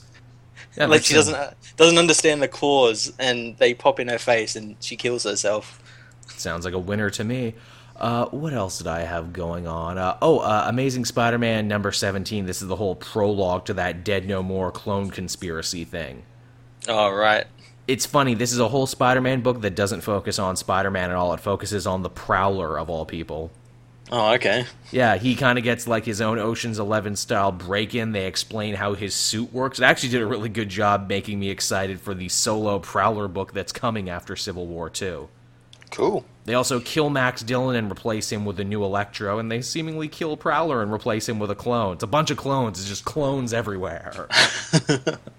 I like to in the comment section. Some people got, "Oh God, I can't believe Slott killed off another famous villain. He's so terrible. Oh God, how could you do that to Electro?" And I'm like, I can't believe anyone can actually get upset on Electro's behalf anymore. it's like I dare you to say anything of note Electro did over the last five years. if anything, killing him was a mercy at this point. And uh, they replaced him with a woman who actually takes up like a woman electro costume that basically looks just like his, but it's like a crop top instead of a whole bodysuit. Her name is Francine Frye. Haha, get it? FF Stan Lee alliteration. Uh, and her deal is is that she's like a supervillain fangirl. Like she's like a supervillain groupie. Like she loves the supervillain so much. right And now she gets to be one. And I'm like, oh, that's a fun idea. yeah that's pretty cool yeah, it's okay. It's all right. I definitely liked it better than the last issue. Which again, it's funny to say I really liked a Spider-Man issue that had no Spider-Man in it. That's a very weird thing to say, but it was true this time. it is a very weird thing to say It, it Um. Uh, I had Earth 2 Society Annual, issue Oh, 1. yes. This book's been going on for a year already. Holy shit! So it actually earned the annual this time when it got it. The only thing to spin out of DCU that was good. Yeah, yeah. um, Or at least stick around. I would say there was a couple good DCU books. They just ended too quick. as a Prez, rest in peace. Yeah, yeah, yeah. Um, yeah, so this book focused on uh, Dick Grayson, uh, the Batman of Earth 2, and his relationship with his son, who he just found out is still alive. And um, The son he's that going he keeps on. losing track of. Yeah, but now he's got him, and it's implied that he's going to become the Robin of this uh, Oh. Batman. Uh, but what was really cool is this is he is Dick is trying to figure out like what kind of Batman he's going to be because he's obviously followed on from Bruce, who followed through with Thomas, and then he's followed on to Thomas and everything, and he's talking about how he's like the worst out of them because In, in Earth Two, he wasn't like some gymnast or anything. Oh, he was I just like a normal guy. Yeah, he was just a normal guy. Yeah, and everyone's had this training, including Helena, who's Huntress now, and he's got to find out what what he is good at as Batman. And uh, he develops a new Batman costume, which is a combination of all the other Batman costumes that have been Nice. in Earth 2. Looks really sick. Looks I, really cool. I kind of liked the purple thing that he was rocking there for a minute. Yo, now it's red. Oh, oh wow, Red It's- Batman. Yeah, it's it's like a combination of Bruce Wayne's Earth Two Batman and Thomas Wayne's Earth Two Batman, and he's still Huh. got the big coat, and it's got little accents as well of Black Cat in there as well, because Oh, nice. Ted Ted Grant was his teacher. Yeah, well, it's funny. I remember when Earth Two Society started, and I got a look at that costume. Like, is that Black Cat? Are they bringing Black Cat back finally? No, no, Black Cat's an old guy in this. Or Wildcat, I should say, not Black Cat. oh yeah, Wildcat. Yeah, But Black, Cat. is the Spider-Man villain. There's too many cat villains yeah. Um, heroes. yeah, so that was really cool, and they get they go off and they're gonna go fight Ultra Humanite, who's planning on doing some evil shit. I actually got to look at Ultra Humanite there. I'm like, man, Matt wasn't lying. He's a big gorilla man. He's great. Yeah, yeah, exactly like his old universe counterpart. Yeah, he's a big gorilla man. I love me some Ultra Humanite. If I was to build a team, I'd put Ultra Humanite on it because he's a big gorilla. Every team needs more big gorillas. speaking of uh, speaking of DC and teams, and we were Justice League number Justice League of America number nine came out this week after a new issue not being out since April. Did you read it? I did read it, and I, I, I was talking with Tom about it because I was telling him about it. I'm like, I'm the one who should be most excited about the story. It's Superman centric. Mm-hmm. Yep. It's a Superman villain. It's all about Krypton and everything. I couldn't give give two fucks about this book. I had to go back and listen to my old reviews and like old podcasts of us talking about it.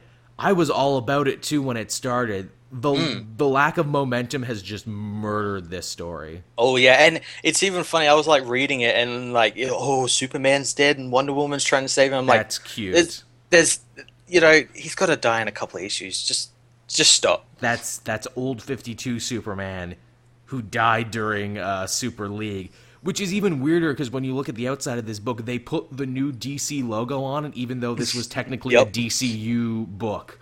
Yep. So the logos, that's how long it took for this newest issue to come out. The logos changed in between. and we never like got real a real reason why. Like we know Bryan Hitch is writing this new book, but like, like how is this book still about? Like, what what was the delay? It sure didn't feel like, uh, what is it? Sure didn't feel like they needed any extra time to fine tune anything. If anything, this felt quite sloppy. Oh yeah, and and the thing is, there's one more issue, and that's gonna, and that is, it's gonna, it's to wrap up everything. They still Oh. have to defeat Rao and his army, and yeah, Fixed time, because this has now become a time travel story on top of everything else. yep, because somehow Green Lantern's in ancient Krypton, and yeah, It's, it wasn't enough that we got to fight the Kryptonian super god Rao, but we also had to make it a time travel story on top of that. yeah. Uh, what else did you have this week, Matt? Um, I had Star Wars issue twenty two. Oh, yes. This is a great, great issue. The Rebels steal the Star Destroyer. What's not to love? I'm shit. uh, Rebels is going to be coming back soon, isn't it? Like this month. Yeah, like two weeks. Yeah, the 24th. We got Rebels and we got Luke Cage all in the same month. Ain't that going to be great? Oh yeah. It's going to be a good, good time. Uh, I had Uncanny Avengers this week, number 13. This was the Civil War 2 tie. Not a bad Civil War 2 tie, but it's very weird who they choose to focus on. Guess who they choose to focus on? Who? Deadpool. Really? Yes, even though Deadpool had his own Civil War 2 tie and he gets another one here, this one is better than the main Deadpool book, and I'll tell you why. Why? Because it's Deadpool essentially ripping on all of Civil War 2. it's Deadpool in the background of Hulk getting shot by Clint Barton, and he's just making jokes and being like, ah, this is stupid, this is silly. And he's making jokes, and no one is looking at him because obviously no one looked at him in the main book. And he's saying, like, geez, guys, why do you keep ignoring me? It's like I'm not even here or something.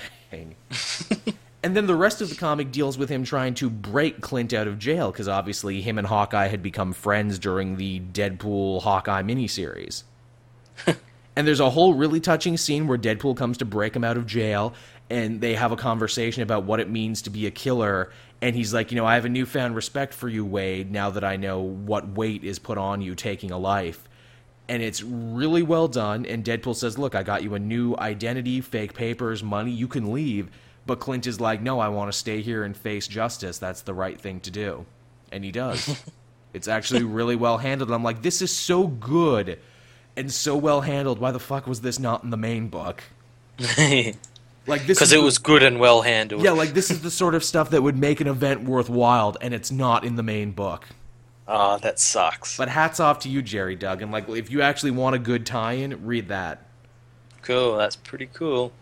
Um, I had Uncanny Inhumans Annual issue one.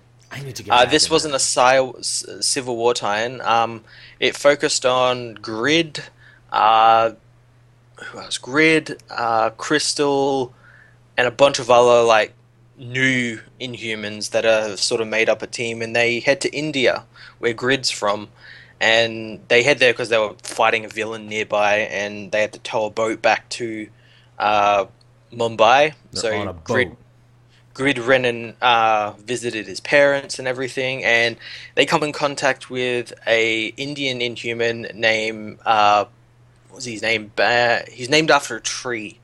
Um, bamboo. Ba- Banyan. Banyan. Oh, a Uh, banyan and he's tree. ba- he, yeah, he's basically Groot. oh, holy Uh, crap! he's just, um, and he was a movie star, and he got because of because he turned into a tree, which is ba- is basically like uh, a big Hulk-like character. he couldn't be a star no more because he was a tree. Yeah. tree. he couldn't be a star no more, and he also got hired by some uh, Indian gangsters to be sort of their strongman. Uh, and he eventually broke away from that, and they, they make they chisel away his, his body to make it look like his old movie star self. So it's like this this big tree with like with like coiffed hair, and it looks it looks really cool. But turns out he's the villain, Oh, and nice. he, he tricks Grid into a Faraday cage and uses it to depower Mumbai, and he's going to like basically run the town now because he's got control of the power and everything. Uh, and they end up defeating him and uh, setting him on fire because Because how else would you beat a tree guy? yeah no, but they actually set him on fire because he's varnished because Oh, he's got varnish on him and it's he's flammable. so vain. Of course, he would varnish himself. Yep. That's smart. That's clever. I like that. um, but he ends up coming back at, at the end, so he's kind of like Groot. He can like regrow himself and everything. Clever. And um, it was really interesting, a really good break from like what's been going on in Uncanny humans with them sort of taking down Stark and everything. And yeah, it was just, just a couple of guys in over in another country and something we don't really see that often. Yeah, I guess. Uh, I had one more Civil War II tie-in this week, and this one I can say beyond a shadow of a, a doubt is the best one, the most must-read of any of the Civil War books that aren't like those special one-shots, The Fallen and the Accused, and that is Yep. Miss Marvel number 10. Mm-hmm. I- I'm guessing you haven't been keeping up with the Miss Marvels, have you, Matt? So you don't know what's going on. No, no. I'll, I'll- I'll set the stage for you just so you can appreciate it. Basically, Carol Danvers, she's right into the future crime now. She's right into using Ulysses. But she's not quite sure about the legality of the whole thing. So she basically says, Right. Hey, Kamala, take a bunch of my Alpha Flight recruits, go down to Earth, and just test these theories for me. Test the legality of it, why don't you? and Kamala's like, Well, that's a lot of pressure to put on me, a teenager, Carol. And she's like, Oh, I know you can do it, Miss Marvel. I believe in you and it all and it all goes horribly fucking wrong incredibly quickly. Uh, they end up arresting one of Kamala's friends because they think he's going to burn down the school. Turns out he was just trying to pull off a little prank that would have led to the school burning down, but he didn't know that, showing yet another huge problem with the whole pre-crime thing. They not only arrest him, but the Alpha Flight cadets build a black site prison in Jersey City to keep people who they think might commit crimes. So officially, Captain Marvel has crossed that line and is now every bit as bad as Iron Man was from original Civil War, because now she has secret off the books prisons. but the kicker is uh, Kamala's friend, her on again, off again love interest, Bruno, tries to break all the people out, but he ends up tripping like an electric alarm, blowing himself up, and putting himself into a coma and he's burned over half of his body and his left side is now paralyzed so he may never be an inventor ever again which is what he wanted to do. And this leads kamala to get super angry and get into a huge fight with the cadets and more or less consider turning her back on carol her mentor and everything. And you know it's all going to end super horrible. It's amazing for a book that's always been so positive and so upbeat like Miss Marvel to see it take such a dark turn. it's really well handled. It's really well done. If you if you read no other Civil War two tie-in, you should read this one because this actually does feel like it's important. And by the end, Miss Marvel will probably break ties with Captain Marvel when her and all the other heroes go off and form the uh, champions. Oh, that's pretty cool. If there's one storyline that's actually been handled well in Civil War 2, it's this idea that the young heroes and young Avengers are getting really pissed off at their older counterparts for the constant fighting. Yeah, they've been doing that a lot in the main book as well, where mm. where we see like Spider Man and Nova mm. and everything sort of like talking about like, hey, they just killed Bruce Banner. What the fuck's going This on? is this is wrong. I, we didn't sign up for this. yeah, We, we wanted colorful costumes and clubhouses. We didn't want this. well, that was another thing, even from Spider Man number seven this week. You know, he's like, sh- Miles is having a conversation with Bombshell, who, yes, also survived the Ultimate Universe's destruction. Because she we Yeah. actually see her in costume this issue. And he's like, well, you know, I mean, like, I believe what Tony Stark is saying and everything, and he's my friend and he's my mentor, but I don't want to get go against anyone else in the superhero community. What should I do, Bombshell? And Bombshell more or less tells him, look, man, if you choose not to choose, you've still made a choice, so why don't you do that? why don't you be a conscientious objector in this fight? yeah, And I thought that was really well handled too. And I'm like, okay, if nothing else, they're selling these, you know, younger heroes breaking away from the older heroes, yeah. which is nice. And that was that was everything I read this week. Cool. Uh, I read Blue Beetle Rebirth issue one. Oh, last week, yeah, we never got to talk about this. I was bored by this issue, and I hated to admit that. I, I liked it. Yeah, good action and everything. It's but like, I fine. I haven't read Blue Beetle in a long time. Like the last time I read Blue Beetle, Ted Kord was Blue Beetle. Yeah, last time I read was the Giffen, the original Giffen run from back in the day. This, I think it really says something because I was a big fan of Jaime. I've said, you know, Jaime could have been the next big thing. He could have been DC's Spider Man. And in fact, when you look at the success of characters like Sam Alexander and Miles and Kamala, you can see, wow, Blue Beetle was really early, wasn't he? He was too early for his own good. If he had come out now Yeah. he'd have totally cleaned up. I think it's unfortunate that the first time we see Jaime in his own book after so long, he's basically saying, "Ugh, I don't want to be Blue Beetle anymore. This is stupid. Get the scarab off me." Yeah. And it's, like really, telling. it's like really, dude. We've wanted nothing more than to see you as Blue Beetle, and now the first time I pick up your book and you don't want to be Blue Beetle anymore. so lame. But he has a good back and forth with Ted. I like that he's becoming the mentor now, which is something they always toyed around with but never actually did. Yep. I like that he's being the mentor, and the fact that they're they've made it magic now. It's not science fiction anymore. Blue Beetle is magical now. Yeah, it's going to be really interesting to see how they pull that off. Even uh, even his arch nemesis there, the lady, uh, who was in the other runs, was always just a regular normal crime boss. Now she's like, ha ha ha! I was actually magical all along. You just didn't know. Yeah, I I didn't know who that was, whether it was like a new villain or like an original one or That's- someone from the past or something. Yeah, that's that's the lady. That's basically uh, yeah Jaime's arch nemesis. That's that's the kingpin of El Paso, Texas. is what it oh, is. Oh, what what a kingpin to be of.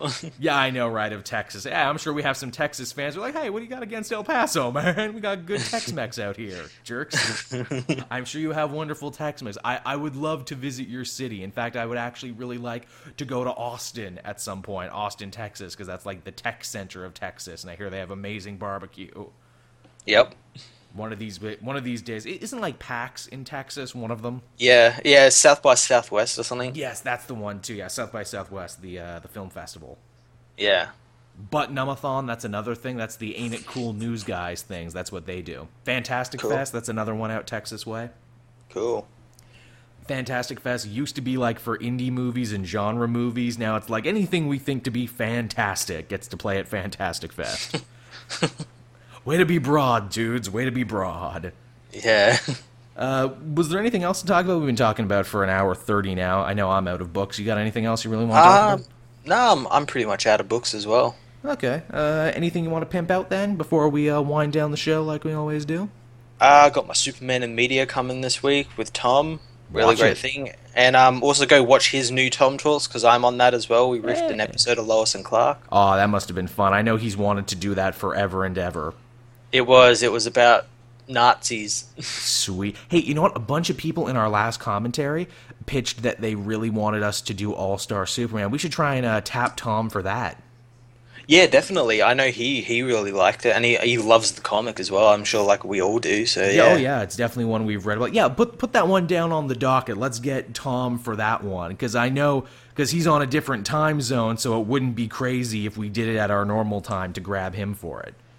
Yeah, yeah. I'm sure. I'm sure if we were able to work it out, we we could definitely do it. Yeah, speaking of guys from the old outfit, when I was streaming Legend of Korra the other night, there Sean showed up, and I talked to him for a little bit in the stream when I was playing that. Awesome. Yeah, he came out for that. Maybe we'll, maybe if we ever do uh do any more black exploitation movies, we'll grab him for one. Shit, tell you what, if they if they ever make uh, Blade related anything, we'll be sure to grab him for it. But uh, yeah, everyone, I guess that will do it for the show this week. As always, be sure to like, subscribe, favorite, do all that social media stuff. Follow Matt and myself on Twitter if you haven't already. Subscribe to Matt over on Fortress of Solitude if you haven't. Uh, I want to thank all the patrons, as I did at the beginning of the show, for making this show possible. And if you are a patron, it means you got to listen to this show early. You got to listen to it tonight uh, which is Sunday as we record this. Uh, if you are going to be in the New York area from October 6th to the 9th, be sure to come by the Javits Center and check me out. I will be on a panel over there, so be sure to check that out. We got to fill a 400 person room, so I'm going to start pimping that out now. also, if That's you're awesome. Also, if you're feeling super generous, and I know some people have, I have set up a New York Fund fundraising tip jar. It's on the front page of my channel, it's on my Twitter, it's on the Facebook, it's all over the place. I my trip is more or less paid for in terms of hotel and bus. Yeah, I'm gonna be bussing. I'm not gonna be flying. I'm gonna do like a 15 hour bus ride because it's like Oh, nice. it's it's like 50 bucks versus like 200 bucks to fly. Yeah, it's just cheaper. It's just cheaper, man. Is I gotta pinch every penny. New York is expensive, Matt. I didn't know this. New York is really freaking expensive. So yeah, I mean, my accommodations are more or less taken care of, but I have you know set up a fundraiser for you know food while I'm there. That would oh, because be that, that that's something you kind of need, you know. I mean, you know, I'm going to be there for at least three days. I don't want to be like, you know, sucking moisture out of public water fountains and everything, where it's like, look, you can survive the th- three days without food, like three weeks with water. So at least if I drink, I'll be okay. I'll be irritable, but I'll be fine. but yeah, I'm, I'm looking forward to that. I would love to, if there's time to do the tourist thing, I'd love to go to Coney Island because, you know, I'm a big fan of the Warriors movies. I'm a big fan of Nathan's Hot Dogs. I would love to because I'm going to be there on a Saturday. Uh, Saturday Night Live comes back October 1st. I would love to be able to get tickets to that. Apparently, they give them away if you can show up to Rockefeller Center early enough. Oh yeah, but um, can you imagine the lines? especially so early in the season. Like I imagine they peter out. Some people plan their entire trip to New York around getting Saturday Night Live tickets. Really? Yeah, oh yeah, they do. Well, because here's the thing: early on, they actually lottery them off. Like if you give your name and email address and everything, they'll put you in a lottery, and sometimes you can win tickets for the for the newest season. Oh, okay. Also, because they're like a, you know they're like a live stage show. When you get tickets, sometimes the tickets you get are for the dress rehearsal at 5:30, not the live TV taping at uh, 11:30. Oh wow. Yeah, that would be weird going to a dress rehearsal of Saturday Night Live because you know they're not going to be nearly as polished, and some of the sketches in that dress rehearsal are going to get cut and not make it to television. Yeah. Also, the bands might just fuck up too. Yeah, and it also depends like who's hosting and everything. Exactly. You'll you would never know that because it would be like, hey, you know, freaking here's a person from a show you don't watch hosting. Although honestly, I like those ones because sometimes I'll be like, you know, I never knew this person until I saw them on SNL, but mm-hmm. they seem funny. I will continue to follow them. Yeah, yeah. Usually it's pretty good. I I definitely would if I went to New York go check out Midtown Comics. Oh God, yes. Okay, putting that one on the list, everybody. I'll, I'll, I'll pick you up something nice from Midtown Comics there, Matt. But yeah, definitely check that out. Shit, Jersey is just a hop, skip, and a jump away. And I know people from Jersey. I should uh, check out uh, Kevin Smith's comic book shop out there. There you go experience a stabbing. Yeah, yeah, in Jersey. Oh God, the people, the people I'm going to New York with are like, now Joel, this isn't Canada you're in, so don't go walking around at night. Yeah, this is the real world. yeah, this is the real world, or you're gonna get stabbed. Also, remember, Joel, everyone has guns here. yeah. Look, in Canada, if you mouth off, the worst thing that happens is you might get a beer bottle upside the head. Not here, though. so watch out. So, uh, yeah, everyone, enjoy the show while you can, because I might be dead in October. in which case, I will bequeath the show to Matt, and he will keep on my legacy. It's fine. We've done like 30 episodes of this. He can just take old audio files of me and make it seem like I never left. hey, Joel, what'd you think of that? I agree. Ha ha. Oh, crap. Oh, no, son. Oh, no, you didn't. See, you could just build a whole show around that. Yeah. Yeah. You just build a whole show around it. It's perfect. So, with that very long and exasperated note, I will bring the show to a close. Thank you all for listening. See ya. See you next week.